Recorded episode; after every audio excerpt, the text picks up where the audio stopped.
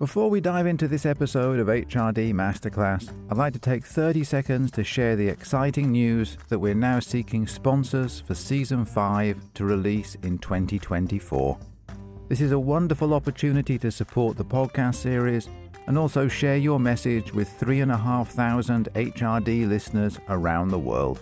Sponsorship options cost just $750 and $600 per episode and for full details, contact D-A-R-R-E-N at allbypodcast.com. Right, let's start the episode. Studies of gender and HRD are forever intertwined in that normative learning, people development, training, education is gendered, raced, and classed and does require challenge. Welcome to Human Resource Development Masterclass, the podcast series from the Academy of Human Resource Development, the organization that leads HRD through research. I'm your host, Darren Short, and here in our third season, we're exploring the relationship between HRD and other topics and disciplines, with the help of leading authors, researchers, and scholars. Today, our focus is the relationship between HRD and gender and our guest scholars are Dr. Jamie Callahan of Durham University in the United Kingdom, Dr. Sharon Mavin of the University of Newcastle in the United Kingdom, and Dr. Melissa Yoong of the University of Nottingham, Malaysia. All of whom join me for conversations recorded during June and July of 2022. Our episode today is structured into two halves. In the first 30 minutes, we look at what we mean by the term gender and its relationship to work, the workplace, and HRD. And then in the second 30 minutes, we dig deeper into the relationship between gender and HRD. You can find out all about the questions explored in the episode, the three guest scholars, and also the episode sponsor by visiting allbypodcast.com forward slash gender. Talking of sponsorship, Human Resource Development Masterclass is only made possible thanks to the wonderful support of our sponsors, who cover all of the costs associated with the series and so enable us to release them free of charge to listeners like you. I encourage you to show your thanks by checking them out and letting them know just how much their sponsorship means to you. Today's episode is sponsored by the Board of the Academy of Human Resource Development which encourages you to attend its 30th annual research conference in the Americas being held in Minneapolis, Minnesota, March 1st to 4th, 2023. It's the ideal opportunity to meet leading scholars, practitioners, and rising stars, including many of the guests featured in this podcast series, as they report their cutting edge research and share insights on rethinking the meaning of work. The event is perfect for learning and networking. And AHRD is an inclusive organisation that invites all of those who are interested in the field, no matter where they are on their scholarly journey. Mark your calendar for 2023 in Minneapolis. We look forward to seeing you there. For further details, visit the AHRD homepage at ahrd.org. Right, let's dive into the episode. Welcome to our episode on HRD and gender. Let's start by meeting today's three guest scholars. And first, I'd like to welcome Jamie Callahan, who is Professor of Organization and Ethics at Durham University in the United Kingdom. Jamie is the current co editor of International Journal of Management Reviews and has earned numerous research awards, including the AHRD 2020 Scholar of the Year Award. Her research addresses issues of power and privilege in organized contexts, leading her to explore marginalized groups' experiences of leadership, learning, and organizational transformation. Her particular passion is championing gender equity. Welcome, Jamie. Thanks, Darren. It's really a pleasure to be here. Thank you for inviting me.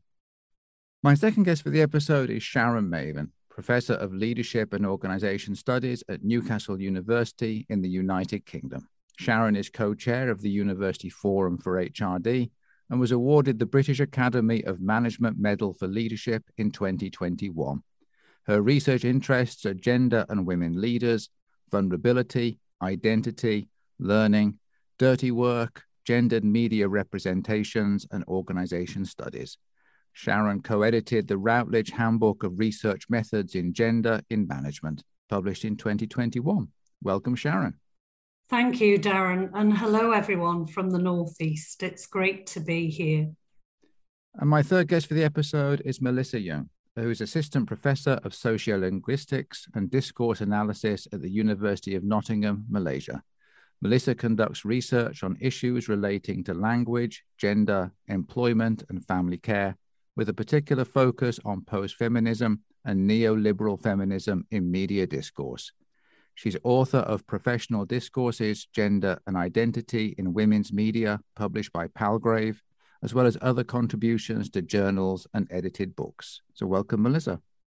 Thanks, Darren. I'm excited to be here. Okay, well, I'd like to start off our conversation today by exploring the term gender so that listeners are clear on that, ready for when we dig deeper into the relationship between gender and HRD. So, what do we mean by that term gender?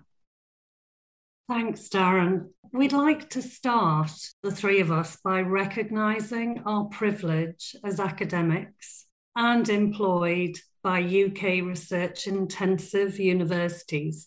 We each share a commitment to feminism as academic activists working for gender equity, and we're passionate about eradicating barriers which exist on the basis of gender. We're also aware that women do not all face the same challenges and other social identities do intersect with gender to shape our lived experiences. So, acknowledging, for example, race, ethnicity, disability, class, age, and sexuality. And in being intersectionally reflexive, I identify as a white, semi able bodied, heterosexual woman, she, her, cisgender. Melissa identifies as an able bodied, cisgender, heterosexual woman. She is an ethnic minority in her country of birth and research community. Jamie identifies as a white, able bodied, cisgender, heterosexual woman. So that we understand that people express and experience their gender and sexuality in different ways. And today we can only speak from our own lived experiences and our research as women, as academics, and as leaders. And we don't claim to speak for all those who identify as women. So, from what Sharon has said, we can already see that gender is a very complex concept that can mean different things. Um, in our daily lives, gender is often used interchangeably with biological sex. For instance, many demographic forms use the term gender when asking for our birth sex. However, gender theories see the two as linked but not the same. So, sex refers to our biological and physiological characteristics, that is, the physical, chromosomal, and hormonal differences that distinguish us as male, female, or intersex. When we are born, we are assigned a biological sex. But as we grow up, we develop a gender identity, which is our personal sense of self as women, men, agender, gender fluid, and so on. We can claim our gender.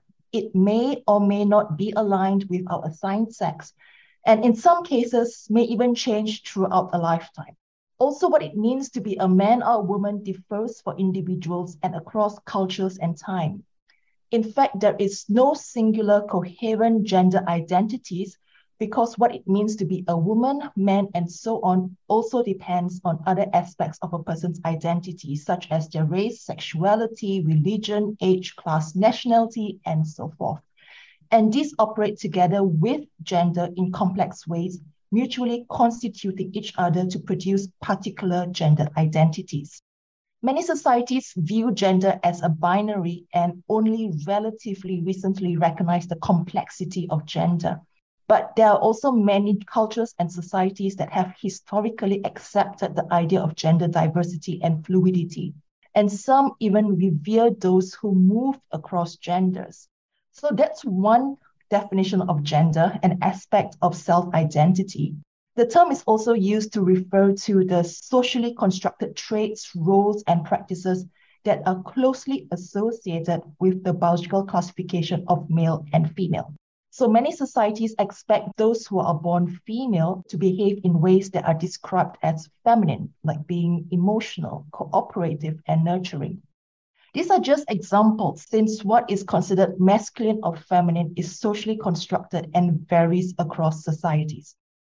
But these scripts of masculinity and femininity are deeply rooted norms that shape what we do in particular contexts. And when a set of actions and behaviors is repeated and consistently associated with a particular sex, over time they congeal to become gender. For example, every time a woman wears high heels to the office, she's performing a gendered act that reinforces the gendered meaning associated with high heels and normalizes how women should appear. So, in this sense, gender is not only a personal identification or socio-cultural practices of masculinity and femininity, but also the organizing principles of society and it shapes our roles and the division of physical, mental, and emotional labor in our homes, relationships, and workplaces. So, the third definition of gender would be the social arrangements and practices that structure our everyday gendered experiences. Frequently, when I talk to people about gender, they don't talk about the way that their contexts structure their own identities. And, and I frequently use the, the video that the BBC put out around Sophie and Edward, the way that they changed the gender appearance of an infant and then placed that infant with other adults who would be carers, both men and women, and how those adults chose to offer toys to the child based on their perception of what gender that child was. And so, those kinds of ways, the way other people look at us and treat us, is uh, interpellation. It's the way that that um, we respond to being called as a woman or as a man or non-binary. The way that we're responding to others. So not just the way we respond, but also the the way that we are in Althusserian kind of terms interpellated um, into being a particular gender identity. For me, when sex and gender are conflated, for example, for leaders in organizations, sex and gender is conflated into gender stereotypes. In my own Western culture, that certainly guides people's expectations of behaviors. One of the um, studies that Gina Grandy and I did was to theorize our understanding of what it's like to do gender well and do gender differently if I do gender well against those stereotypes, I perform in feminine ways, perhaps wearing those high heels. And if I do gender differently, I perform in unexpected masculine ways. So for me, it's not the binary, it's the conflation of doing gender well and differently that shapes my experience. One of the purpose of studies of gender for me is to interrogate the production and reproduction and the resistance that people do engage in to those gender stereotypes, which can also be found in social discourses and norms, so that we can understand more about how those are shaping our day to day lives and also how we can activate to resist and change those. I wonder if that actually gives us a, a segue into exploring gender within the workplace. And, and I know that uh, ultimately we want to get to talking about the connection between gender and HRD, but it, it feels a big leap to go from defining gender straight into gender and HRD. So I wonder if the a, a suitable half step would be to first talk about the relationship between gender and the concepts of work and the workplace and maybe how that relationship has changed over the years. So so so how do you see that relationship between gender work and the workplace?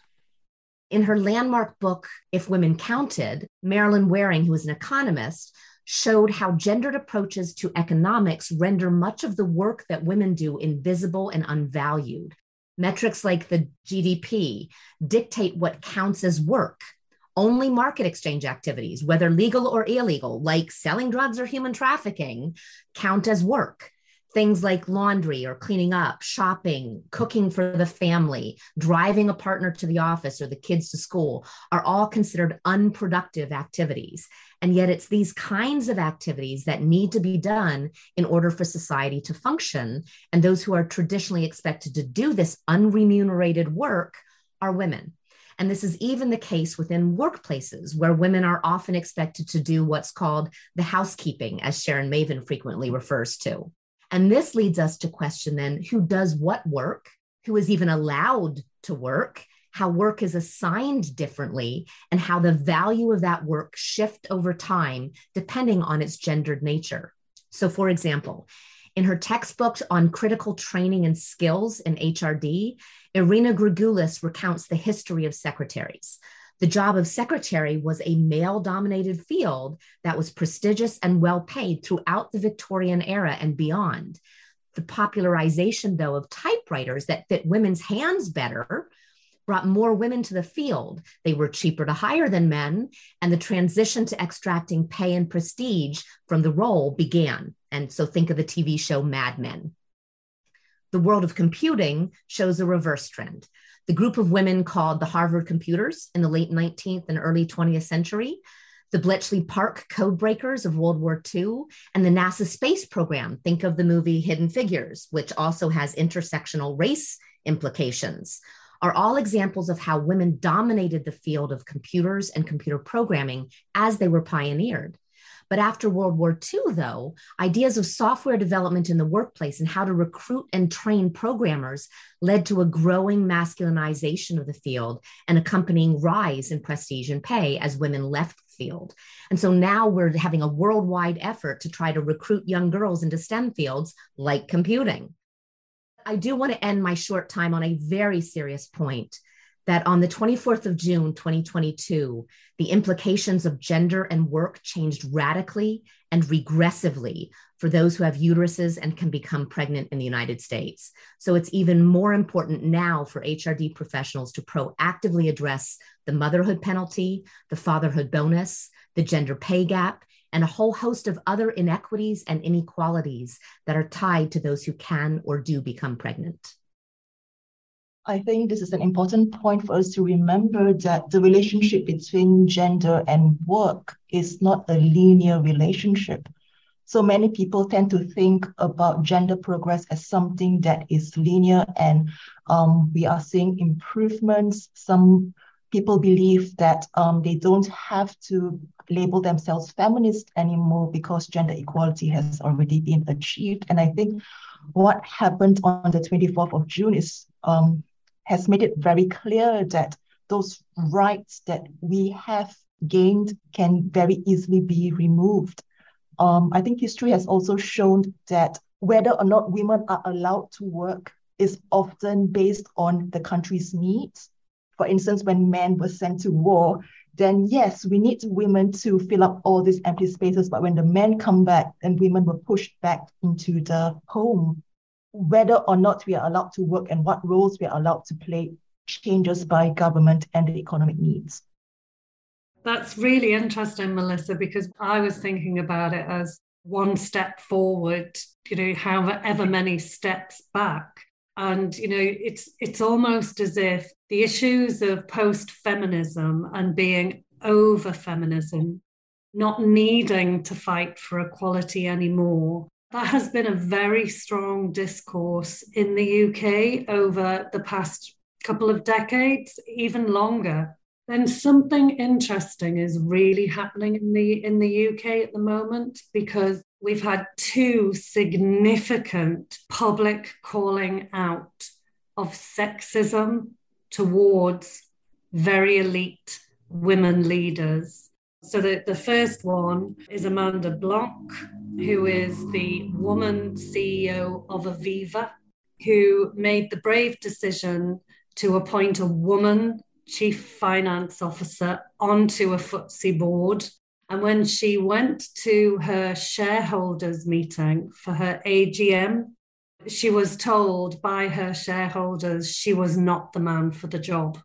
And Amanda Blanc called it out on LinkedIn publicly, called out the sexism, and called for collective action to change how sexist the behavior was.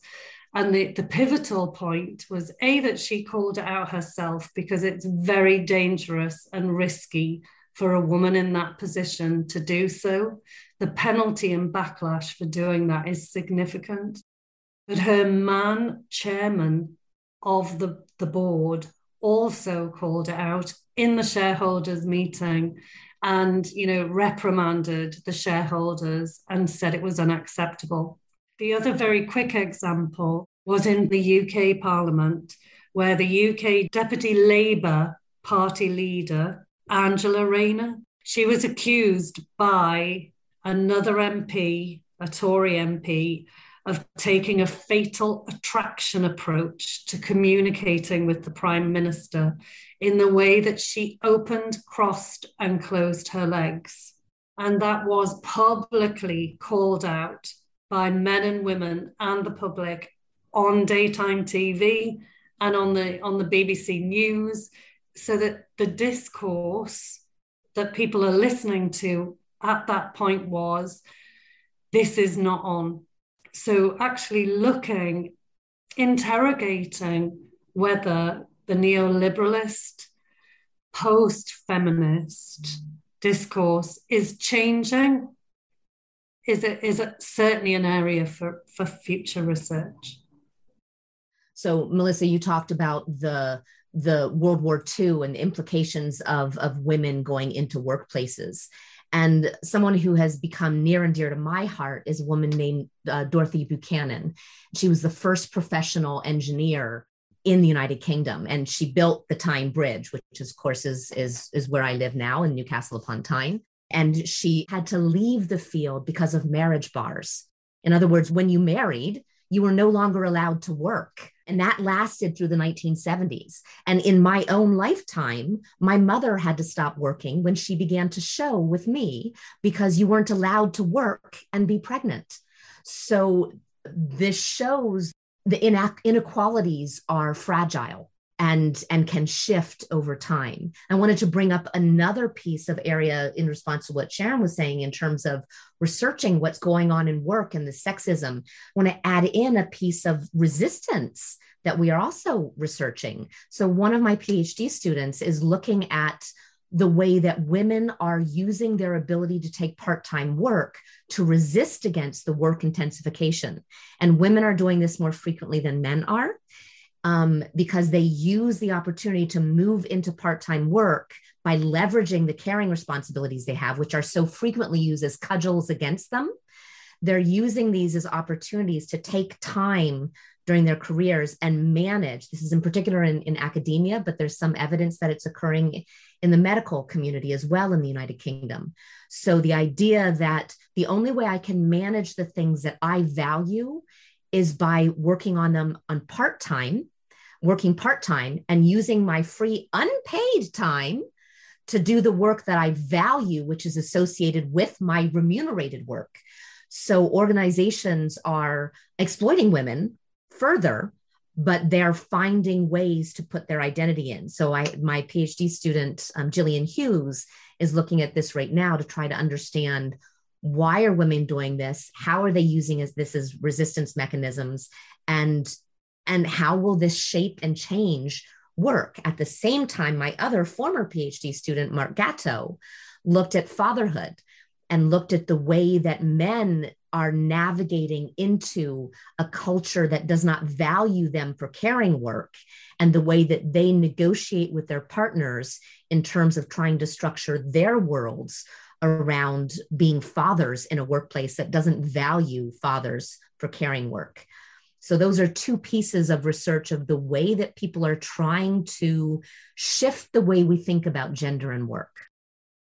I wonder if now then is a good opportunity to start pushing into the HRD piece of this and to explore the connection then between gender and and HRD. And as part of that, I'm um, I'm interested in how research, theory, and practice in one influences research, theory, and practice in the other, and whether that's one direction or bi-directional. So, so how do you see the connection between gender and HRD? From my perspective, studies of gender and HRD are forever intertwined in my in my personal experience and in my research. Um, in that normative learning, people development, training, education is gendered, raced, and classed, and does require challenge my activism in relation to gender and HRD was born out of my frustration of educating women and men who were in work, in management, and leadership. There were where there was absolutely no consideration of gender on the agenda in the curricula or in the learning theories at the time. So for me, they're intertwined. And with Patricia Bryans, one of our early studies was to focus on women learning to become managers through a woman's voice perspective, which had never been done before. We followed Belenky et al. and published the results in management learning 20 years ago in 2003. And, you know, this showed how women spend so much time in self analysis, learning to be in contexts where they are the minority against normative masculine expectations. They are continually engaging in a process of discovering who they are in relation to the organizations that they're working in or, or to the, the roles that they perform continually working to find a comfortable place that, that integrates them with their environment so that the process of learning is a process of othering in gendered spaces. And this has always been at the, the heart of how I have approached human resource development. You know, if you view learning as gendered, as raced and classed, you bring a different lens. It's like putting on a different pair of glasses, putting on a different set of goggles to view HRD. Um, and an example of that is, is how it shapes you in how you act as a coach, how you approach being a coach, how you pr- approach being a mentor in coaching and mentoring individuals and how you interpret the issues they face and how they articulate those in organizations. And it's taken me uh, over 20 years of activism in UK business schools to actually have gender, race, class, and other social identity differences included in a program long critical pedagogy for work based learners. It's taken me another 20 years to finally examine a doctoral, an excellent doctoral thesis by a practitioner, which examines sex, gender equity, and inclusion in corporate training and development programs. And it's a thesis by Ingeborg Kroes, and she's worked with senior executives who shared how gender has impacted on their learning and development.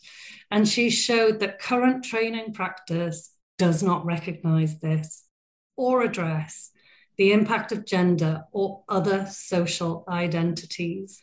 And, you know, we all need to be asking ourselves about our pedagogies and our interventions. You know, who is invited? Whose realities are reflected? Who benefits the most from this learning opportunity. And you know, look, thinking about the intersection between HRD and gender, Carol Elliott and Valerie Stead have published some wonderful work over time on women leaders learning in situated contexts. And Laura Bierema, in you know, it, around the same time as we published Women Learning to Be Managers in 2002, published on taking a feminist approach to HRD, questioning our assumptions, our research designs, and confronting the effects of research. And I think for all of us, we can see two decades on that this might actually be taken seriously in a way that's meaningful for HRD now. And of course, um, very recently, Julie Gedro has just published with colleagues on experiences of COVID and the implications of HRD. And they have raised those issues of gender, race, class, precarious work, and technological access. So I'm hopeful that all of this work that's been done is on the cusp of recognition in HRD. Um, building on what you said, Sharon, I think it's important for us to recognize that we become leaders and that is a process.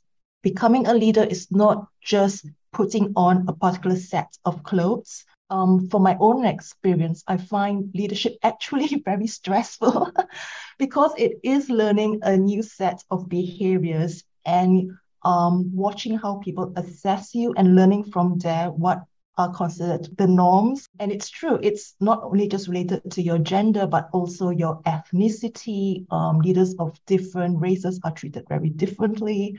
Um, it's related to your class. It's about are you the first generation to be, to work in a university? Because then you're not really familiar with the norms as well. And I think such research is important because, from my own experience, I find that when you highlight issues like the double bind, stereotypes or the gender pay gap, very often people would dismiss them because they would like to believe that they are not sexist and that they are hiring people based on merit and not on anything else. And the organization is paying everyone fairly. But bringing up evidence from research actually helps. I, I, completely agree with with sharing those statistics and the studies that have been done that really show that there is a difference that that um, there is not equality and there is not equity. There is neither of those things. And we need to be striving for equity. One of the things I see happening so frequently, and one of the things that was a gateway to me to becoming a director of, of equality, diversity, and inclusion um, in my faculty, was the idea that so frequently we go into training programs and we try to fix the women without raising the structural issues that are barriers. And that's just cruel. Um, because it's raising the hopes and expectations of women that if they fix themselves, that they'll suddenly be able to get that promotion. They'll suddenly be able to get pay. And yet we know that that doesn't happen.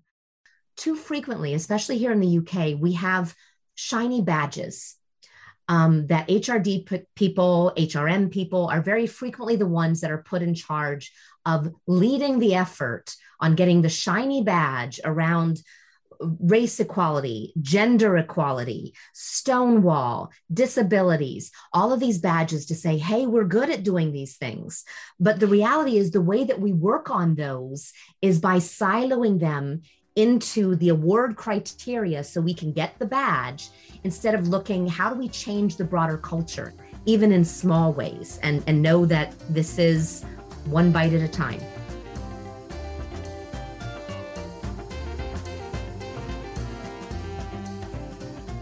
We'll be back in a moment with more from Jamie, Melissa, and Sharon as we dig into the relationship between HRD and gender. First, though, here's an important reminder that this episode is brought to you thanks to the wonderful sponsorship support of the Board of the Academy of Human Resource Development, which encourages you to consider joining and becoming a member. AHRD is a professional home, a place to learn, teach, and share, a space to research, publish, and present, a network of scholars, teachers, researchers, and practitioners to connect and to apply the art and science of human resource development to change organizations and transform the world through human flourishing. With almost 500 members, AHRD is a global organization made up of, governed by, and created for the human resource development scholarly community of academics and reflective practitioners. Membership includes online access to four peer reviewed world class journals, two decades of conference proceedings with cutting edge research and thought leadership, and much more. To learn all about becoming a member of AHRD, visit the Member Central page at ahrd.org. Right, let's return to our discussion for the second half of the episode.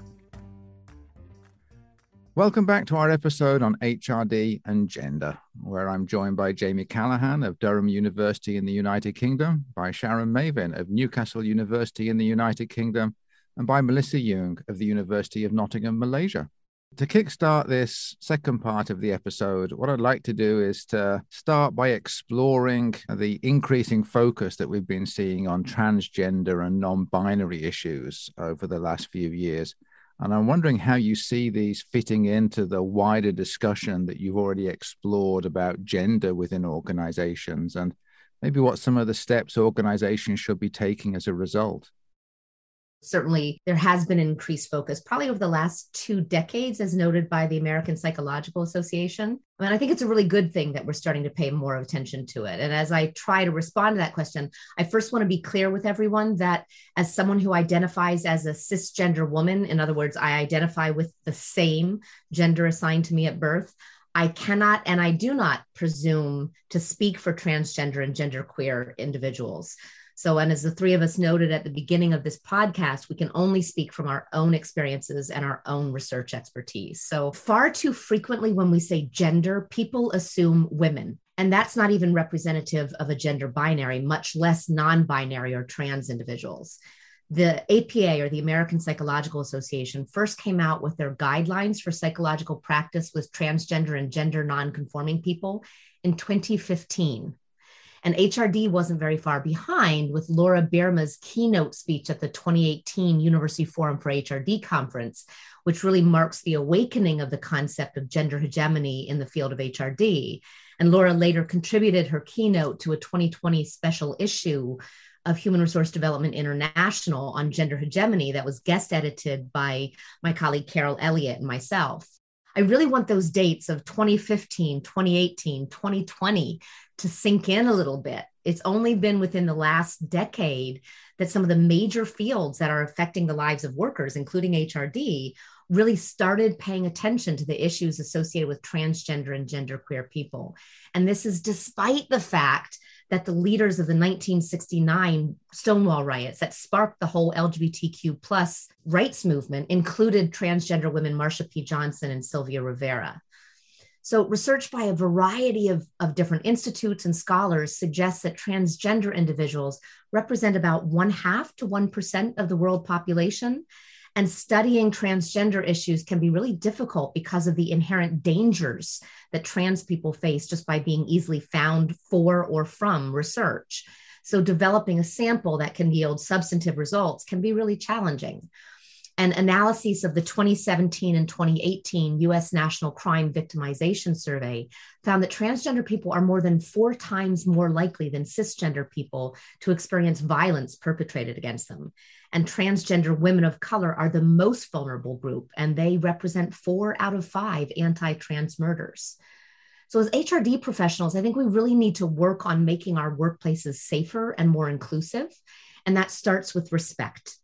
One of the ways we can do that is by simply believing them. This was a key takeaway from surveys that were conducted by Forge, which is a nonprofit group supporting survivors of violence against trans people. But believing our trans colleagues is not just restricted to violence against them. Um, it's also about microaggressions that emerge from everyday policies and practices. And it's so easy to write off microaggressions as coincidences when you're in a position of privilege. And we need to fight against that temptation having had the opportunity to work closely with a transgender non binary colleague, I have a much clearer picture now of how all the seemingly minor policy decisions, not in their favor, added up to the point where it was clear that there was a pattern of indignities and microaggressions that denied them opportunities that other people took for granted. Respect also includes using the name someone tells you. So even if it doesn't match your perception of their gender identity, you can't look at someone and know their gender identity. So don't ask trans people what their former name or their dead name was. From a policy perspective, HR records should reflect a person's chosen name rather than a legal name, unless it's required by payroll or bank records, which, by the way, is something that many women who marry are also confronted by. Ask also what people use as their pronouns and, and use them. And it's okay to make mistakes. Heaven knows we all do. Our entire field is built upon the concept of learning, and we would not be very good HRD professionals if we believed that people were required to be perfect all the time. We'd be out of a job. So apologize, fix it, and move on, and try to do better next time. In addition to those things we can do personally, there are also policies and practices we can seek to address at the organizational level. For example, earlier in this podcast, I mentioned Miss, Mrs., and Ms., and Mr., I would add, as common titles for personnel purposes. Adding Mx is a good way to respect that not everyone falls into a binary category. So consider how you collect data that ends up imposing pressure to conform to social gender identity constructions. Dress codes are another example, whether it's Billy Porter at the Oscars, Harry Styles on the cover of Vogue, British schoolboys wearing kilts in protest about being required to wear trousers, or women being required to wear high heels or skirts. If you don't already have one, write a, workplace anti discrimination and anti harassment policy that explicitly includes sex, sexual orientation, gender expression, and gender identity as protected categories. And I think it's also vitally important to bring up bathrooms or toilets. Deciding where to use the toilet can literally be an issue of personal safety, not just biological comfort. And this is something we can address through policy very quickly it can be done and begin with identifying a single bathroom as gender neutral. This often occurs in a disabled facility, so it's not ideal. So, the best option is to renovate and install new toilet facilities more easily used by all gender identities. And finally, I want to wrap up with saying if you don't ask, you can't learn.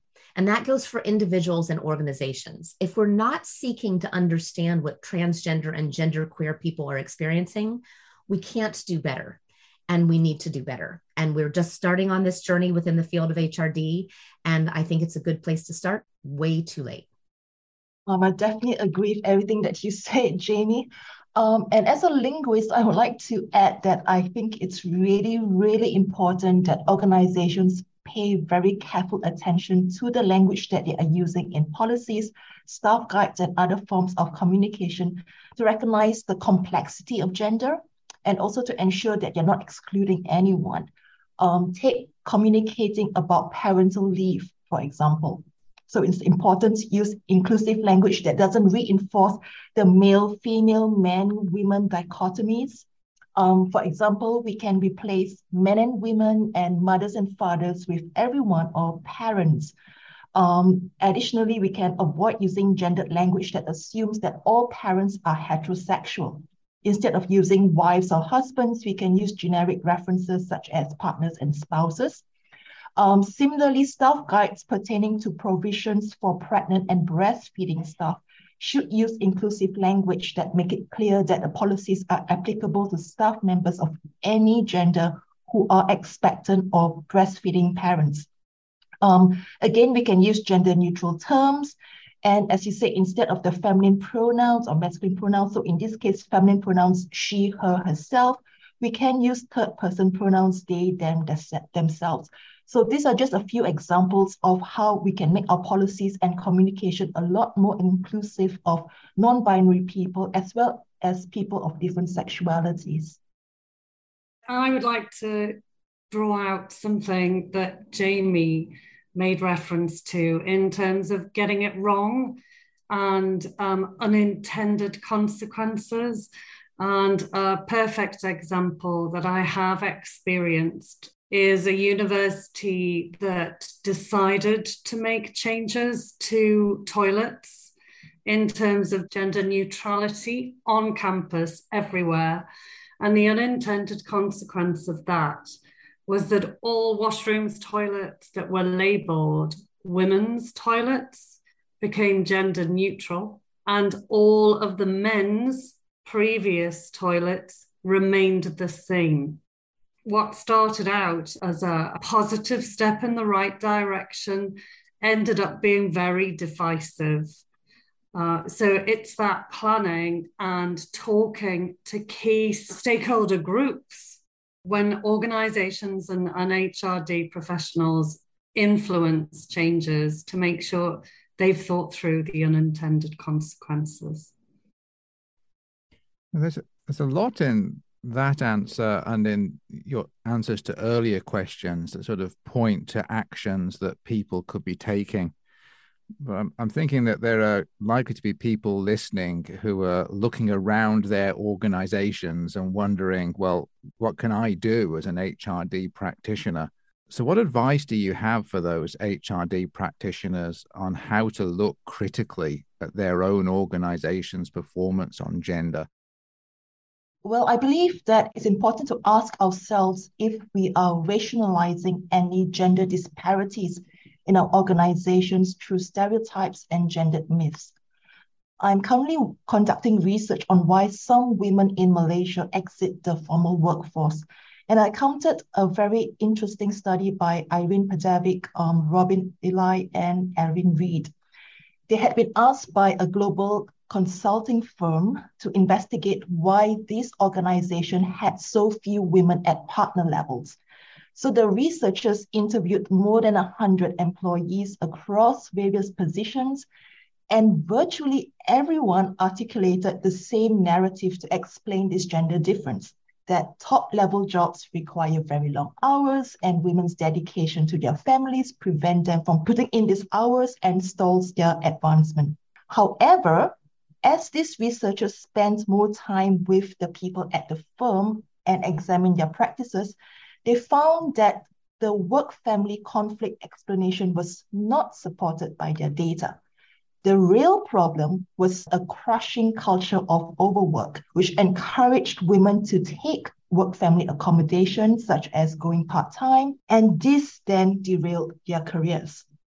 So, quite naturally, the researchers came to the conclusion that in order for the firm to address its gender problem, it must first address its overwork culture problem. What was very interesting here is that the company leaders who had engaged these researchers reacted negatively to this proposal and continued to maintain that the women were not reaching partner levels because they had difficulty managing their work and family responsibilities. And the firm insisted that the solution had to target and essentially fix the women. The researchers could not convince them otherwise, and so their engagement with the firm ended.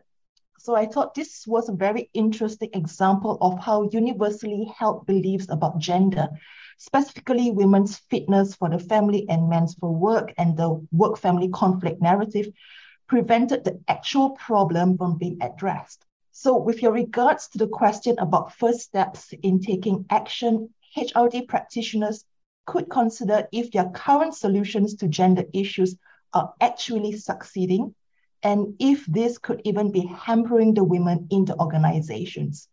Um, some companies, on the other hand, may, might not have developed gender responsive policies and processes yet, but are now thinking about addressing gender in meaningful ways. And more and more organizations are seeing implicit bias training as a solution.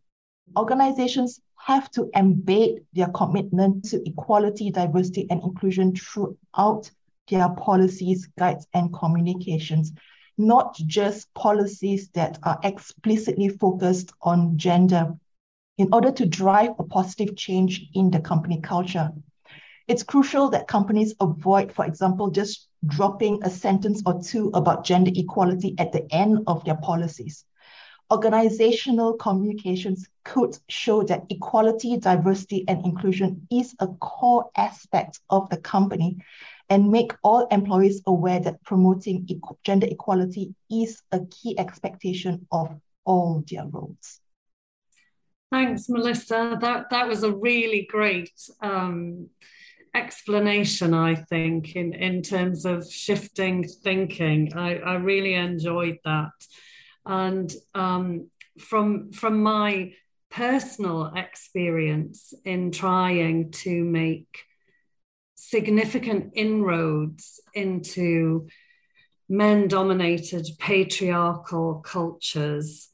Beyond looking at the culture, as you explained, I would also recommend gender proofing the critical HR processes. And even as a, a gender scholar myself, as a dean of a business school, in having written professorial job descriptions over many years, thinking that I was doing a really good job at it, of gender proofing it.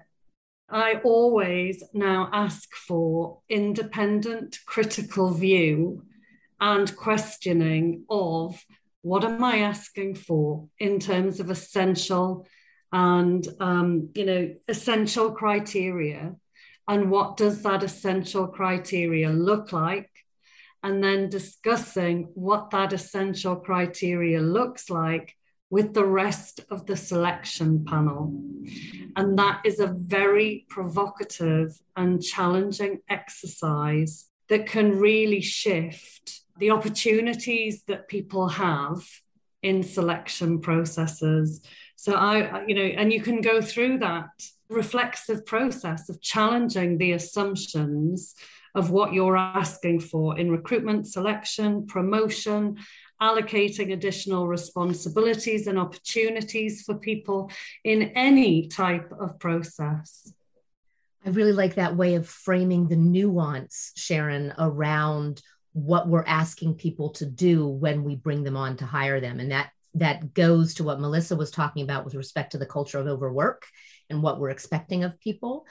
With respect to job announcements, I, I also think one of the a simple thing that we can do is who are we targeting? There are a number of of text analysis softwares out there now. I won't name any specific ones, but you can look at something that decodes the gendered language that's in your job announcement. It's not just throwing on your diversity statement at the bottom, it's really looking at the language that you're using.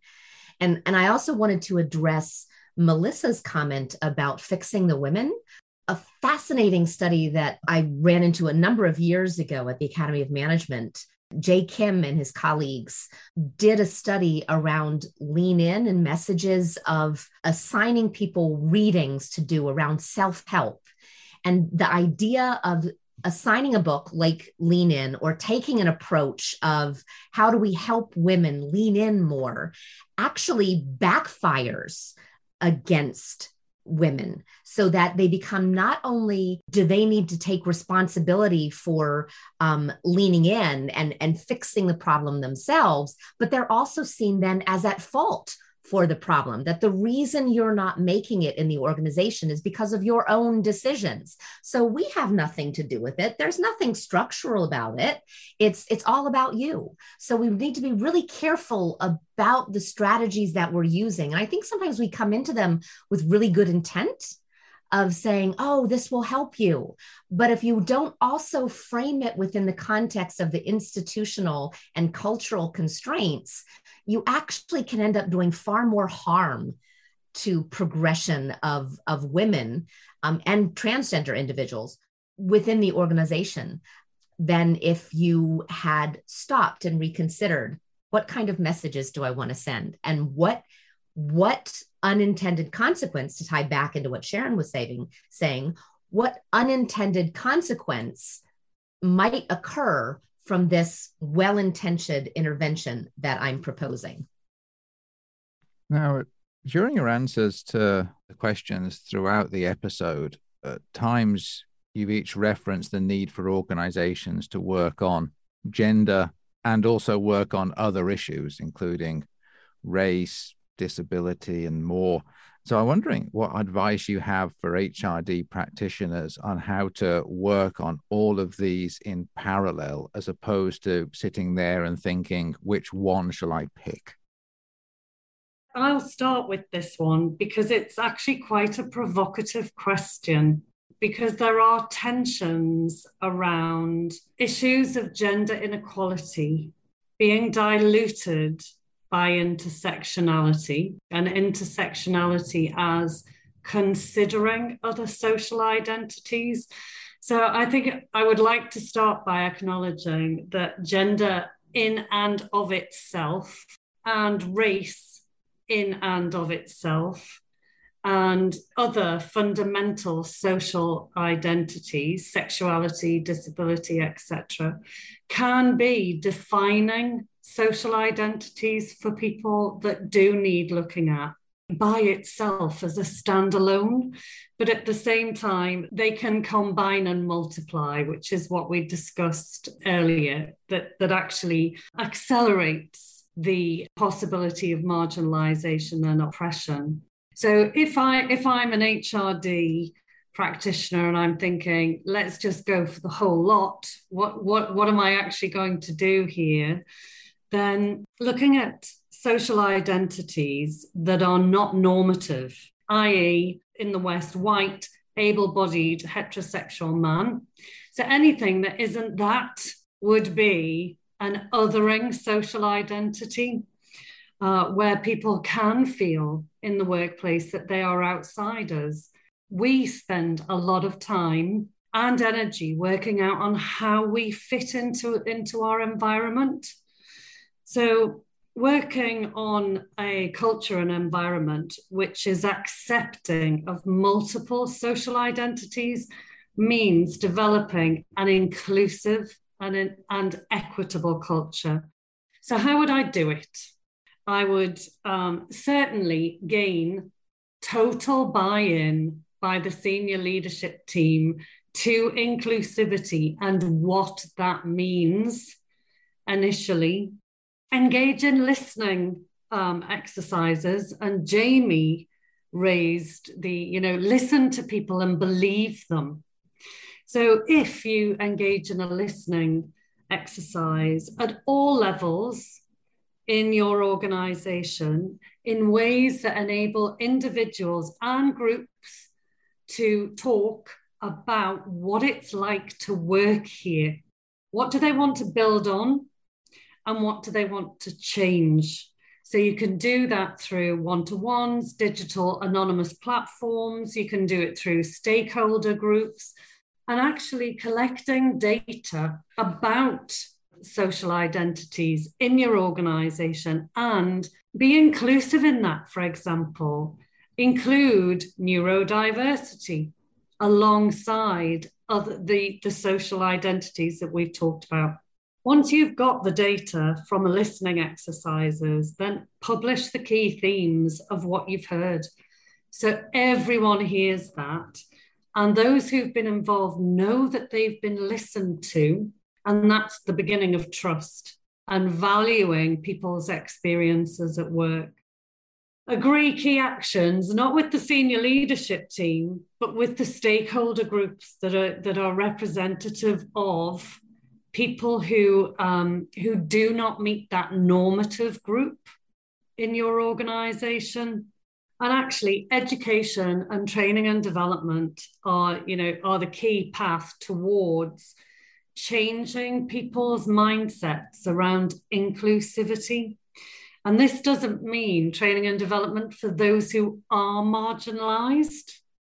Don't leave fixing the problem with those who are marginalized, ask those who are normative and who have the power to make the changes to engage in making those changes. So, examples could gen- general um, exercises, which I feel draw out multiple social identities and privilege, are, for example, variations of the privilege walk. There's also the, and I, I, this may be provocative, but there's actually the gender proofing and intersectional proofing of HRD practitioners themselves. So, how inclusive are the, the HRD professionals? How diverse is the HRD team? How do they check their own assumptions in designing and delivering interventions, OD, or educational training and development? How inclusive are the logistics of your HRD interventions? You know, how inclusive is the content, the outcomes, the timing, the location? even checking the HRD website of how people access any development or le- learning opportunities, checking inclusivity and who you're representing on that website is part of changing norms. And also, obviously, in the evaluation, include equity, diversity, and inclusion aspects in your formal evaluation. Now, how, do, how inclusive did your participants, your leaders, your, your students, how inclusive did they find your session or your learning intervention? And how would they want to see that changed? One of the things we need to do then as institutions is make sure that we don't throw our trainers and our educators under the bus in their learning processes as, as well. That's a, a, a resistance that I've come up against with people not being willing to actually take the feedback from individuals who are in their classrooms because they don't want to get in trouble. So they don't want to ask the questions or have someone look at the questions because they're afraid that the response of them in their own learning journey will harm them in their careers. So we need to look as HRD professionals in our promotion and progression kind of opportunities. How are we working with with individuals and working with the way that we are constructing our evaluation mechanisms um, I just want to go back to what Sharon was saying just now about data because that really struck me, right? And I think that HRD practitioners really need to work with data that is more fine grained, and this probably differs by context. So some companies would collect very fine-grained data and carefully categorize um, their staff and experiences, whereas some companies would probably just collect the very basic kind of categories like gender and race and not consider other um, social aspects or identity aspects. So I think working with data that's more fine-grained will be able, will allow the HRD practitioners to identify intra-group inequalities in their companies. And they also need to draw on research that has distinguished um, intergroup, intra-group cultural stereotypes um, to explain these disparities within their companies.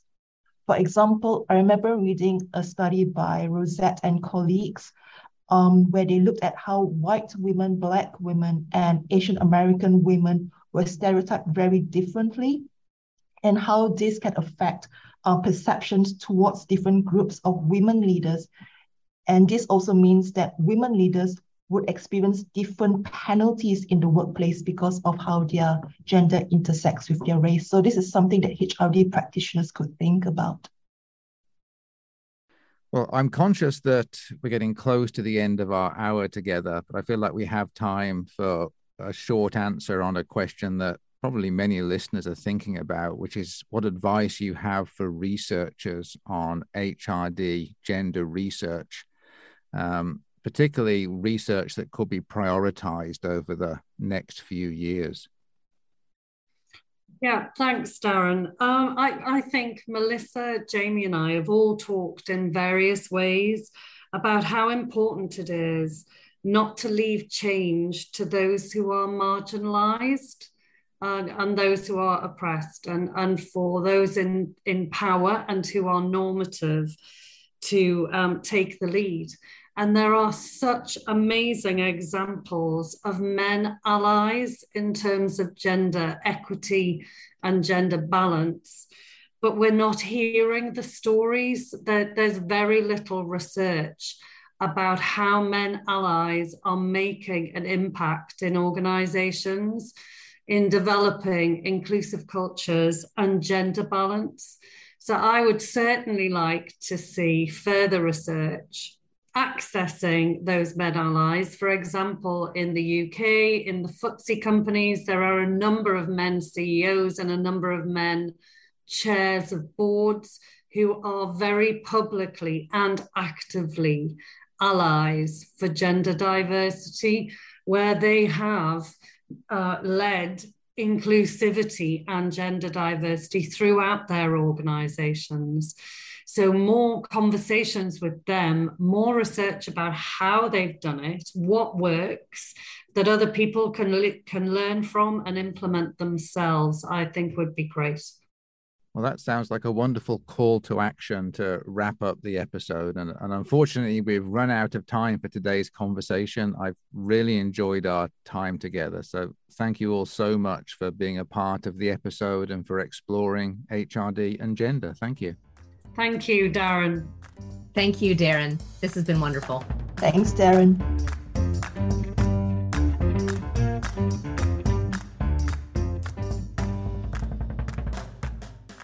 Thank you so much for joining me for this episode. It was wonderful spending time with Jamie Callahan, Sharon Mavin, and Melissa Yoong. If you enjoyed this episode, check out all of our others. There were 22 episodes in the first two seasons, and we're releasing a further 11 here in the third. Between them, they provide access to conversations with over 75 leading HRD scholars from around the world. New episodes release weekly. To learn more about the series, check out hrdmasterclass.com. And to learn about the Academy of Human Resource Development, check out ahrd.org. By becoming a member, you can access extra bonus materials. I'm looking forward to being with you in our next episode when we're exploring the relationship between HRD and philosophy. With the help of Fang Chung of Indiana State University, Claretha Hughes of the University of Arkansas, and Jim Stewart of Liverpool John Moores University. Until then, this is Darren Short signing off from the Human Resource Development Masterclass.